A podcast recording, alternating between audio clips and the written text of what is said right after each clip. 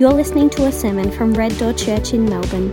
For more information, go to reddoorchurch.com.au. All right, we're going to jump right into Mark chapter 2 because it is, I think, one of the most important chapters in your Bible. There's so much for us to get into. Um, for that reason, we need some help this morning. So let me just pray for us as we jump in. Father, we thank you so much for the opportunity to gather together as people who love one another, um, people who you've called together to be family. And we get the opportunity to open your word, which brings life and light and truth. We thank you. This is such a privilege. Please speak now. We know that you will. May we hear and respond in Jesus' name. Amen. When I said we're going to jump right in, I mean it literally. We're going to jump right in. So grab, make sure you've got that Bible in front of you. Um, they will be on the screen as well if you want to follow along that way. We're going to get into the first two verses of Mark chapter 2. This is what it says He, that's Jesus, went into all of Galilee, preaching in their synagogues and driving out demons. Uh, beg your pardon, that's not verse 1 of chapter 2. Believe it or not, I've done this before, like a couple of times.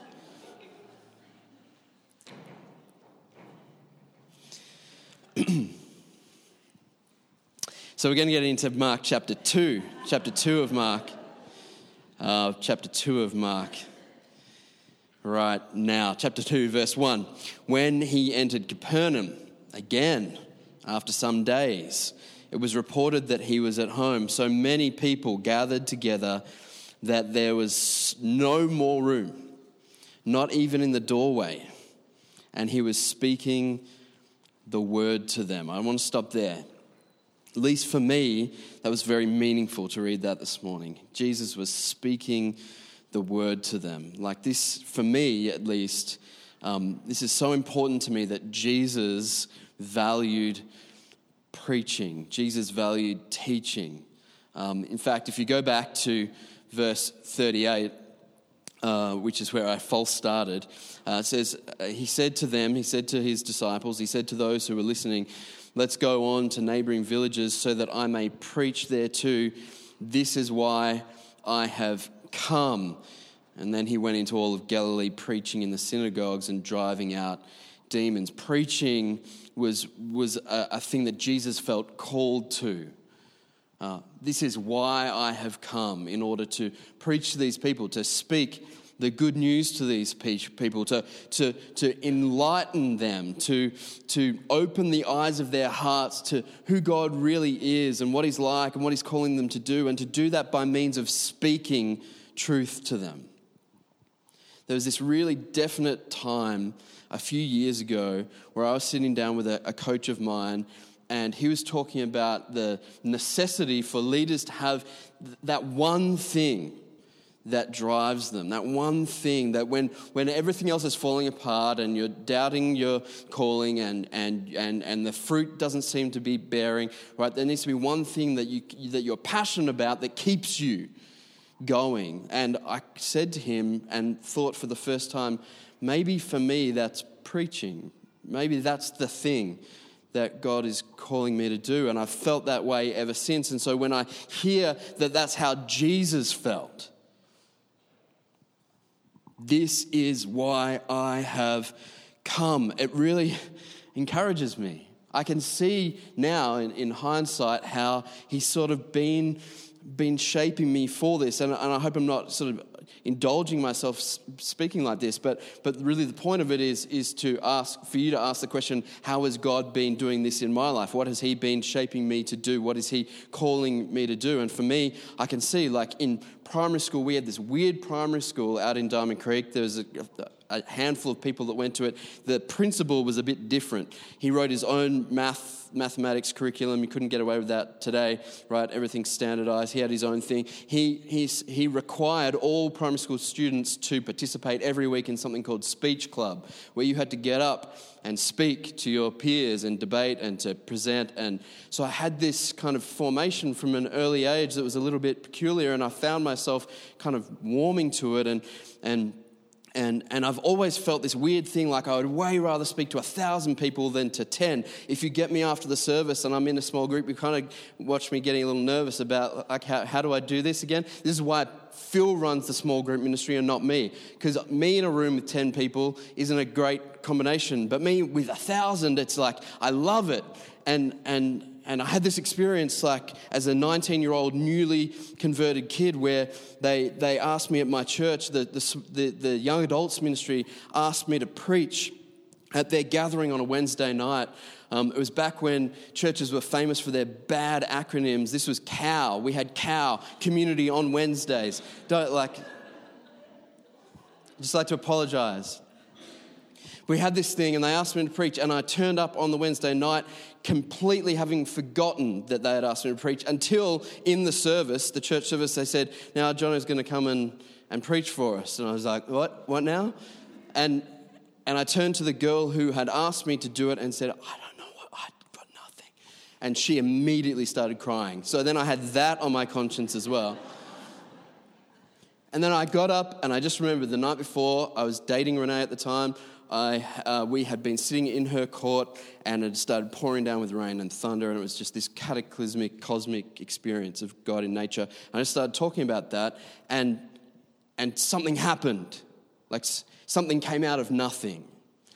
Um, just a reinforcing of that idea that maybe, maybe this, is, this is what God is calling me to do. And then I got really jaded about preaching because I worked at a church before I came here for a few years where it was so much about preaching that people would come for the sermon, then leave afterwards. And it was, it was just about hearing the, the message. And so I started searching for other kinds of things to do and, and felt quite jaded about it. And then I accepted a job in Cottesloe in Perth, this beautiful place.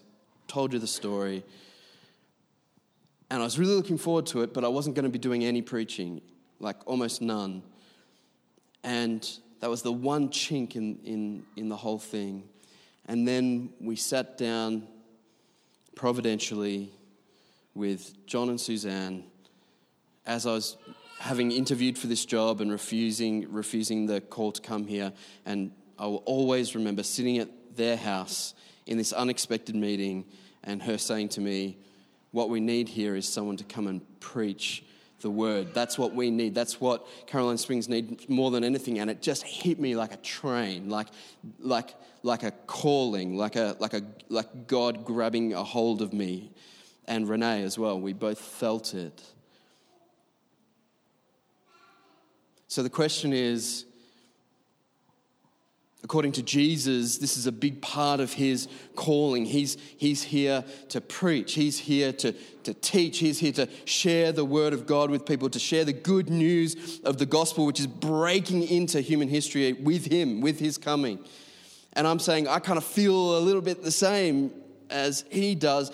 Uh, the question for you is, what are you feeling?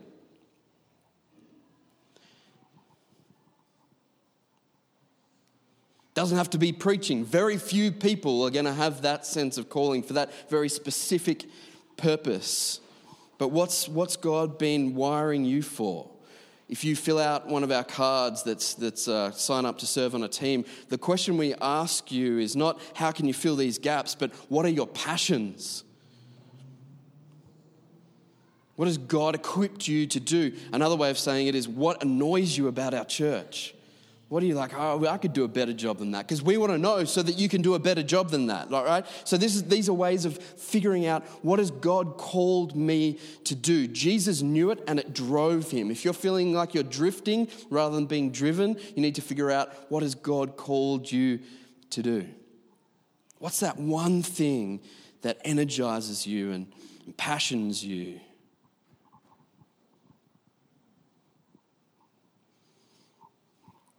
And so, as Jesus preaches, what I love about his preaching ministry is that it's both words and works. It's not this distant academic lecturing, like, all right, got through my notes, now I'm moving on to the next town. It's, it's words and works. There is power as he preaches. So, again, in, in the first chapter we saw last week in 38 and 39, he goes about preaching Verse 39, he went into all Galilee preaching in their synagogues, yes, but also driving out demons, right? There's, there's words and works going together all of the time, and that's exactly what's going to happen in this little passage we're looking at this morning. So check out verse 1 to 5. When he entered Capernaum again, after some days, it was reported that he was at home. So many people gathered together that there was no room, not even in the doorway, and he was speaking the word to them. They came to him, bringing a paralytic carried by four of them. Since they were not able to bring him to Jesus because of the crowd, they removed the roof above him, and after digging through it, they lowered the mat on which the paralytic was lying. Seeing their faith, Jesus told the paralytic, Son, your sins are forgiven. So I just want you to imagine this scene. Like, just put yourself in this situation. You're in a first century house there's not a lot of room. There's not a lot of light, right? There's not, there isn't glass to begin with. There's not a lot of windows, and then it's packed full of people. It's like a, it's like a, it's like a CBD tram, right? It's just, it's just wall to wall, sweaty people, right? Pressed up against each other. Not a lot of light. It's, it's, it's the Middle East, right? It's hot, and everyone's there for one purpose. They're there to hear this man, Jesus, do what he's been called to do, do what he was born to do, to speak truth, to preach the gospel. Everyone's there, jammed in together. There's no room to the extent that when a, a bunch of guys want to get at him, the only option they've got is to get up on the roof and to dig through it. So, again, r- roofs for the most part were just made out of compacted dirt. If you're really rich, you could get some tiles, right? But, but it, it's essentially dirt. Good insulation, um, but very easy to get through. All you need to do is do what these guys did and start digging. And so they, they, they, they're, they're in the middle of this, and you're in the room, sweaty, hot, dark, trying to listen to what Jesus is saying, and all of a sudden the, the roof starts breaking up. You're like, we're all going to die. But instead of that, you see a shaft of light come through, and then a bunch of guys lowering their friend through the roof. And Jesus' response is not to say, Excuse me, it's, it's my time. I just, I imagine, doesn't say it in the text, but I imagine Jesus seeing them and just smiling. Like, this is great. This is great. This is amazing. He, you see what he says? He, Mark says he saw their faith in verse 5. He didn't just see a bunch of guys who were desperate to heal their friend, he saw their faith.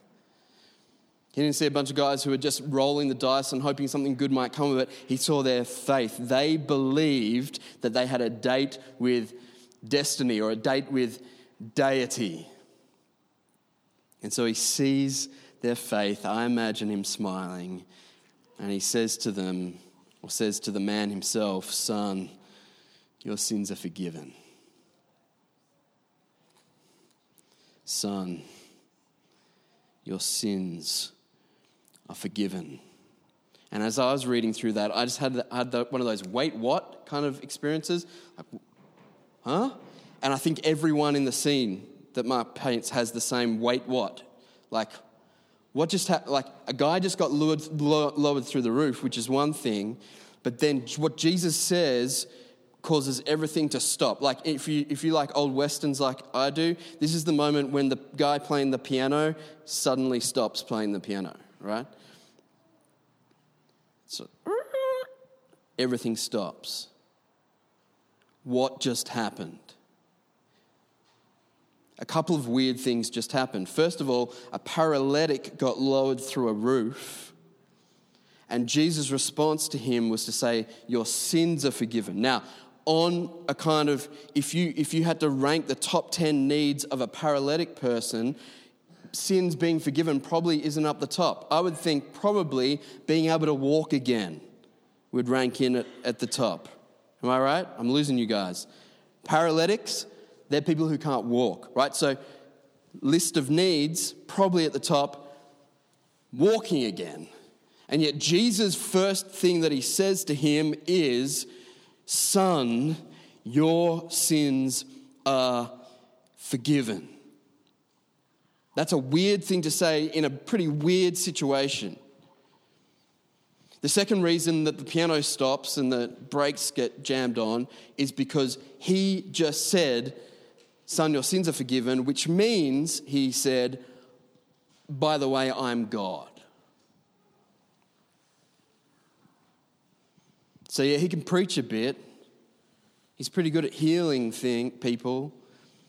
He can drive out demons, but he just cranked it up to 11. He said, I'm God. Which is exactly why those who are observing responded the way that they did, right? Verse 6 and 7. Some of the scribes were sitting there questioning in their hearts, why does he speak like this? He's blaspheming. Who can forgive sins but God alone? And they're right. Right? This is one of those points where the scribes, the Pharisees, they're right. He is blaspheming unless he is God. Unless he is God, he's blaspheming, and at probably at best, he's just another one of these huckster snake oil salesmen who's going around doing some tricks, right? Unless he's God. And so they're right when they say, What is this guy doing? What is he saying? He's out of his mind. He's blaspheming. No one can forgive sins except God. And they're right. Unless he is.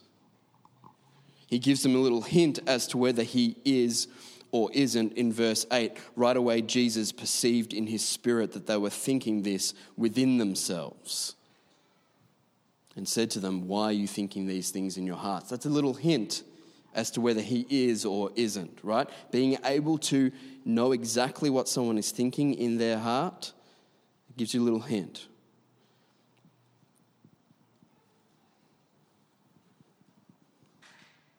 But it's just a little hint and he'll go on to make an emphatic proof in just a second.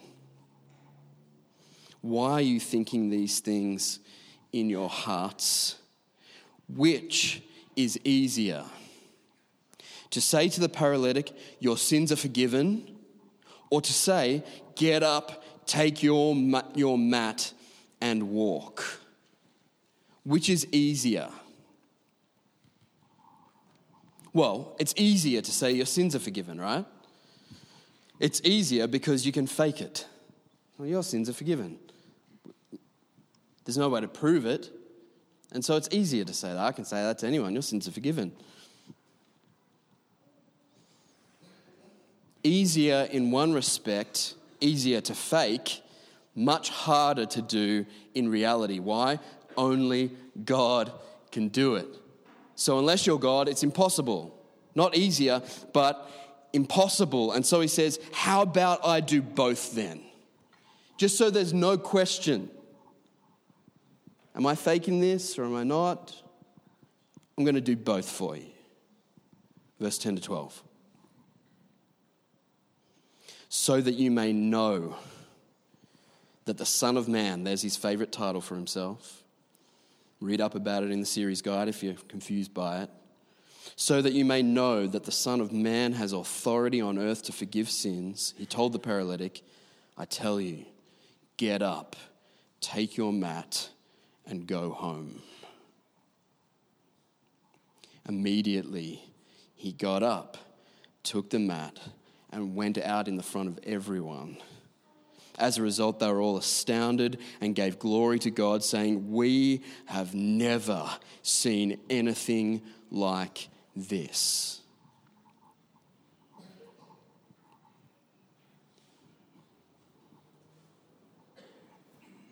Mark wants you to know really emphatically, and he's going to do it again and again before we get to the end. Remember, he's the master director of this film. He puts scenes together so that we will know beyond a shadow of a doubt the point that he's trying to make. And here, what he's saying to us is that Jesus is God and man.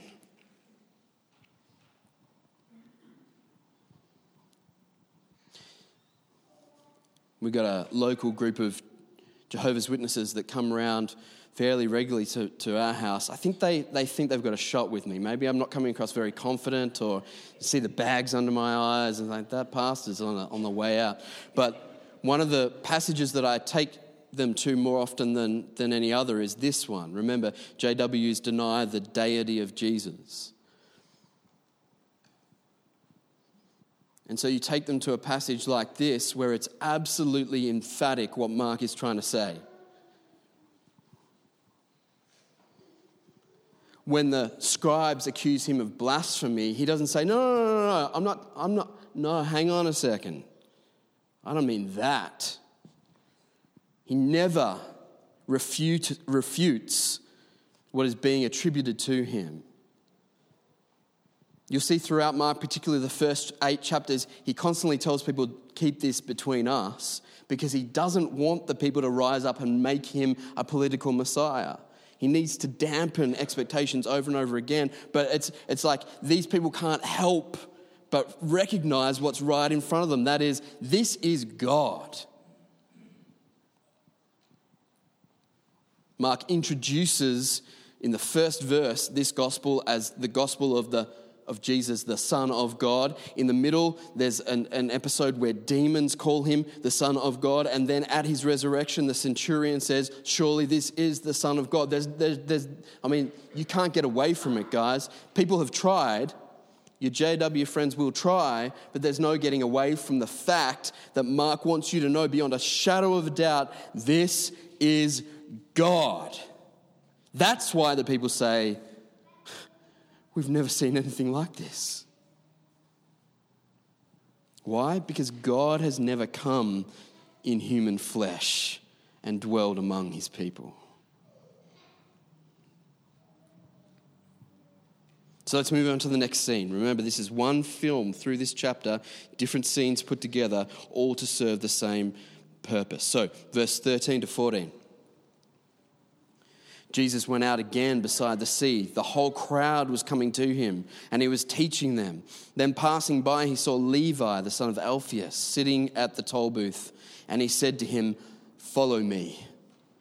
And he got up and followed him. Echoes of last week's chapter, remember? Jesus goes by the sea again. He sees a bunch of fishermen, and he says, Follow me. They drop their nets, and off they go. And we said last week, it's weird that this happens because boys, Jewish boys, would go to school for 13 years. Up until their 13th birthday, they would learn uh, the Old Testament.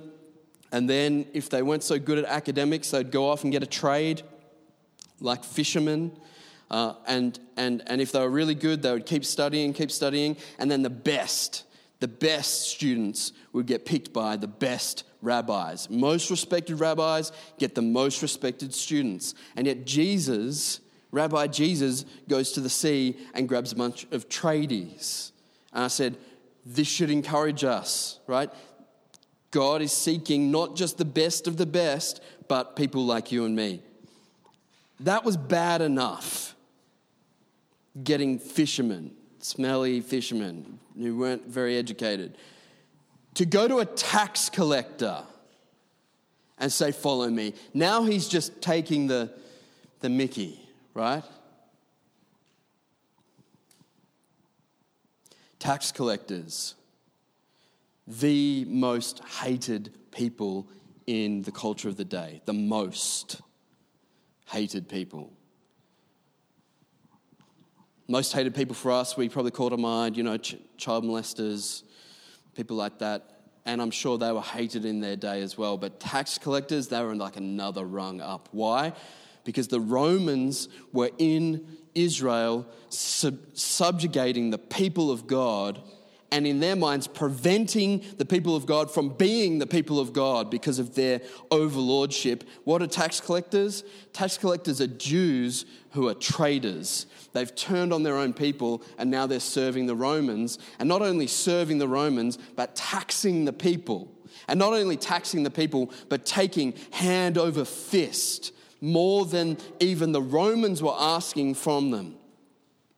So, taking more than they, than they needed to, lining their own pockets, And every coin they take from the, the, the, Jewish people is used by the Romans to oppress the Jewish people. It's like this sick cycle, and these so called Jews are enabling it. That's why they're the most hated of people. Every time I pass by, uh, uh, this isn't in the script and uh, maybe I'll have to apologize later, but every time I pass by uh, a, a, speed camera and just see that guy reading the paper and king, king, king, king, getting everyone for going 2Ks over the limit, I think, he's a tax collector.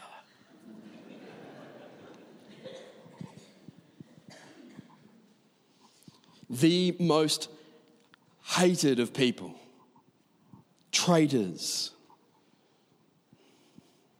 And yet Jesus goes to Levi, looks at him, and says, Follow me. That is, be my disciple.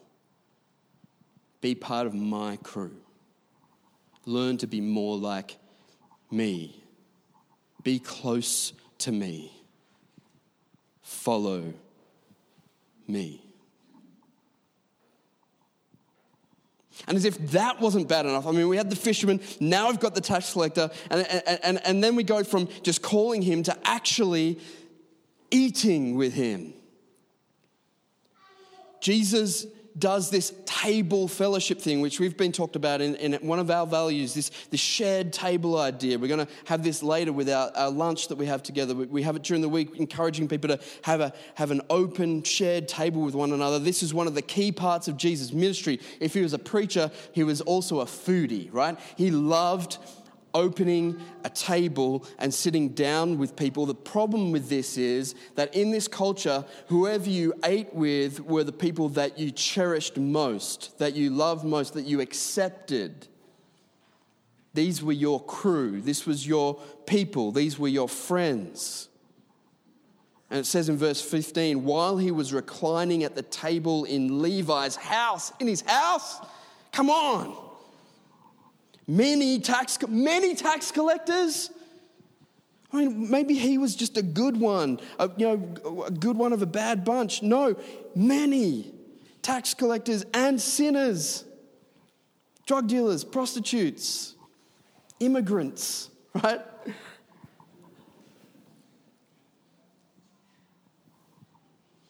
Tax collectors and sinners, and he was eating with Jesus. They were eating with Jesus and his disciples, for there were many who were following him. It just gets worse. Like if Jesus had a PR team, they would just be going crazy. Like, you are killing us. We can't spin this in any way to rescue you. So he's, he's eating with all of these tax collectors and sinners. And these are the people that he's calling to follow him. Let's pause the film for a second. Remember, Mark is this master director. He's, he's, this, he's Steven Spielberg. He's, he's Stanley Kubrick, right? He's, he's, this, he's this, this, this amazing director, and he's put together these different scenes to tell us something very emphatically about who Jesus is, that is, about who God is. So in verse 1 to 12, which we worked through already, Jesus is God and man. That's the big idea. And in verse 13 to 17, he's saying, This is what God is like. If Jesus is God, then look at what Jesus does. This is what God is like. This is what God is like. Verse 15 to 17. When he was reclining at table in Levi's house, many tax collectors and sinners were eating with Jesus and his disciples, for there were many who were following him. When the scribes who were, were uh, when the scribes uh, who were Pharisees saw that he was eating with sinners and tax collectors, they asked his disciples, "Why? Why does he eat with tax collectors?" And sinners. When Jesus heard this, he told them, It is not those who are well who need a doctor, but those who are sick. I didn't come to call the righteous, but sinners. And I was reading through that this past week, and I just put the Bible down and I said out loud on my own in the office down at the end of the hall there, I just said, Praise God. Praise God that He is like this. Praise God that this is what God is like. Because listen, if you know yourself, if you're like me and you know how dark it gets in here, right? You know, you know how dark it gets. You know how much you're prone to wander. Just prone to wander and wander and wander. And you're prone to wander not just away from God, but into dark places. If you know that fact, then you read what he just said, and all you can do is say, Thank God. That's what God is like. He didn't come to call the righteous, and I thank God because I'm not one of them. He came to call sinners, of which I am the foremost. Praise God that Jesus, the God man, says to all those who think that they are self made men, self righteous. He says it's not those who are well who need a doctor, but those who are sick. I didn't come to call the righteous, but sinners. It's those people that I want. It's those people who I came to seek and to save.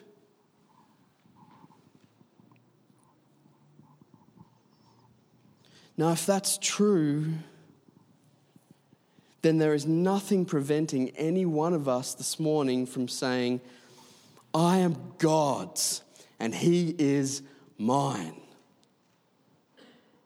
Like there's literally nothing and then when I say that, for those of you who are listening, and there's a couple of you, I can see there's a couple of you, right, who are tuned into this, there are a couple of you who are saying, Yeah, but you don't know what I've done. You can talk about walking in darkness, but you're professionally religious. You're even wearing a tie this morning. You don't know what I did last night. And the truth is, I don't know what you've done. And the truth is, it doesn't matter. I'm not the one saying everyone is welcome at God's table. He is saying everyone is welcome at God's table.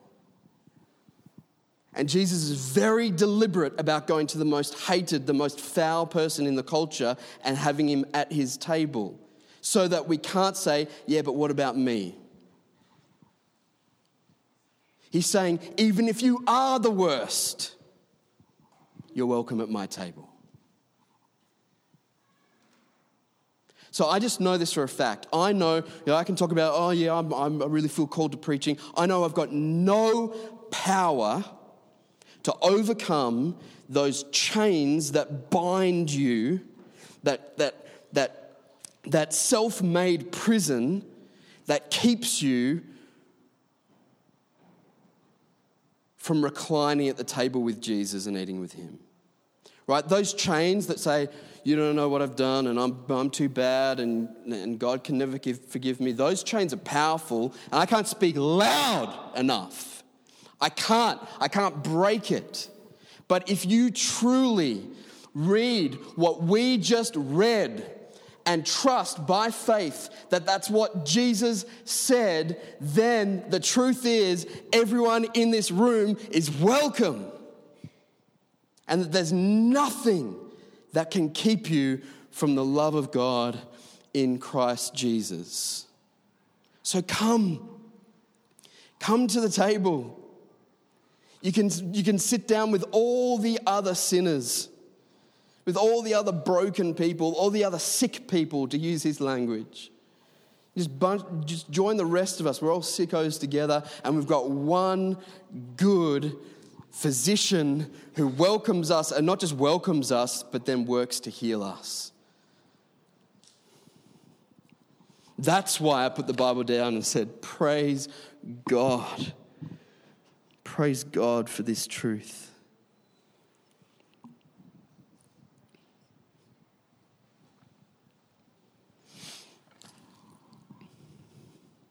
Now, of course, there is an alternative to running to Jesus' table and reclining with him and sharing food with him and have him look at you and say, Follow me, be with me. There's an alternative to that, and that's to turn away from him, to harden our hearts, to trust in ourselves, to say, I'm not sick, I don't need a physician. And for people like that, their way of living, their way of viewing the world is always through the prism, the, the, the, the lens of self righteousness, self made religious religiosity. It's always through the lens of regulations over relationship. They view God as a lawyer, not as a father, right? And for people like that, this is how they respond. And let this be a warning don't do this. Verse 18 to 20. Now, John's disciples and the Pharisees were fasting. People came and asked him, Why did John's disciples and the Pharisees' fa- disciples fast, but your disciples do not fast? Jesus said to them, The wedding guests cannot fast while the groom is with them, can they? As long as they have the groom with them, they cannot fast. But the time will come when the groom will be taken from them, taken away from them, and then they will fast on that day. The people of Israel had become so accustomed to seeing their relationship with God in terms of the regulations that they'd formulated for themselves. Not just all of the Old Testament commandments, but like hundreds of more that they'd layered on top. And so they'd been so drilled in obeying commandments that they'd forgotten what it was to live in relationship with God Himself. That is, to seek God's presence. If you speak to a, a, Muslim today, the thing they don't get most about Christianity is that we view God as a relational God.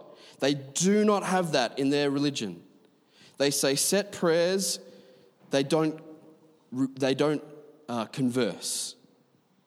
God is distant and he governs all things with an iron fist, and my job is just to do what I'm meant to do. That's how these people had started to think in the first century in, in Judaism. It was these are the ways that I relate to God. It's through regulation, it's through obedience.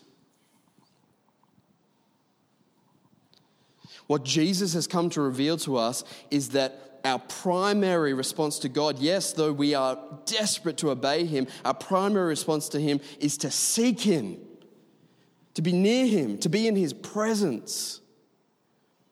One of the ways that we do that, and, I, and right, so one of, yeah, one of the ways that we can do that is through fasting. Fasting, not eating for a long period of time is a vehicle that God has given us in order to seek His presence. That's what it's fundamentally about.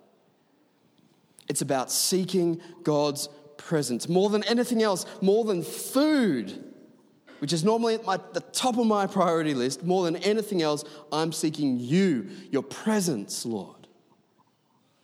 That's why Jesus says, when I'm with these people, they're not going to fast. Why? Because Fasting is about seeking God's presence. And who am I? God. They don't need to seek my presence, I'm here.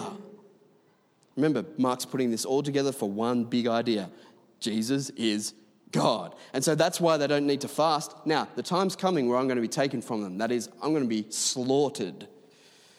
Then they're going to fast. I could go on a little rant about why the Western church hasn't heard what Jesus said and from the moment he was taken from them started fasting again. Like we've got a long history of not doing any fasting. I was never taught when I became a Christian that I should be fasting. It's only in the, the last couple of years that I've started to get deeply into this discipline of fasting, and it's absolutely vital to me now this regular, weekly, disciplined fasting is vital so that I can seek God. And that's exactly what Jesus said. While I'm here, no need to fast. When I'm gone, oh yeah, they'll fast. They're going to need to seek me, they're going to need to seek my presence. That's the first point of this whole thing. Jesus is God. That's the big idea. The fasting thing is just a way of getting that message across. Similar is the last part, all right? So, verse 23 to 28, and I don't think I've got time to read it all, okay? But, but you go ahead and read it. It's, it's a similar sort of challenge, not now about fasting, but about the Sabbath. It's the same, same kind of thing. Like, how come you're not keeping regulations? Remember, regulations are, are what mediates relationship. And the whole point of this, those two little episodes of the, the fasting and the Sabbath, uh, the whole point is this the kingdom has come with Jesus, and nothing is going to be the same again. He's going to really emphatically say, I haven't come to do away with the law, I've come to fulfill the law. And the way he says it in the last couple of verses, check it out, verse 21 to 22. He says, No one sews a patch of unshrunk cloth on an old garment. Otherwise, the new patch pulls away from the old cloth, and a worse tear is made. And no one puts new wine into old wineskins, otherwise, the wine will burst the skins, and the wine is lost as well as the skins. No, new wine is put into fresh wineskins. What he's saying is this I haven't come to patch up the old covenant. I haven't come and seen a few things that are wrong, like you guys are now obeying six million regulations, right? I haven't come to just patch that up. If I came and patched that up, everything would be made worse. My patch would pull away and the old covenant would be torn apart, and I don't want to do that. He says, No, everything is new. I have fulfilled that which is old, and now we have a new covenant. The kingdom has come, and nothing is ever going to be the same. And what's interesting is the whole the, the, the product of all of this, this coming, this kingdom bringing, this life of preaching and healing and of casting out demons, this road, this journey to the cross, the crucifixion, the burial, the resurrection, the product of all of that is one monumental tearing of an old cloth. Remember? The one tear that Jesus does make in the old cloth is the tearing of the curtain in the temple. That curtain that separated God from dirty sinners like you and me. That was the cloth that was torn. And because of that tearing, every one of us can run to Jesus' table and recline with him, to be with him, to be loved by him, led by him, to be with him both now and forever. The question is this morning are you going to run to him as a sick person in need of a physician, or are you going to turn away from him and keep building up your self righteousness? That's the question. I'm going to pray for us now, and I'm believing that everyone in this room this morning is going to run to Jesus. Let's pray. Father, you have revealed yourself today to be a God who loves broken people and actually seeks out sinners, the most hated people, the least righteous people, the dirtiest people, people like me. I praise you and thank you that that's who you are. That's what you're like.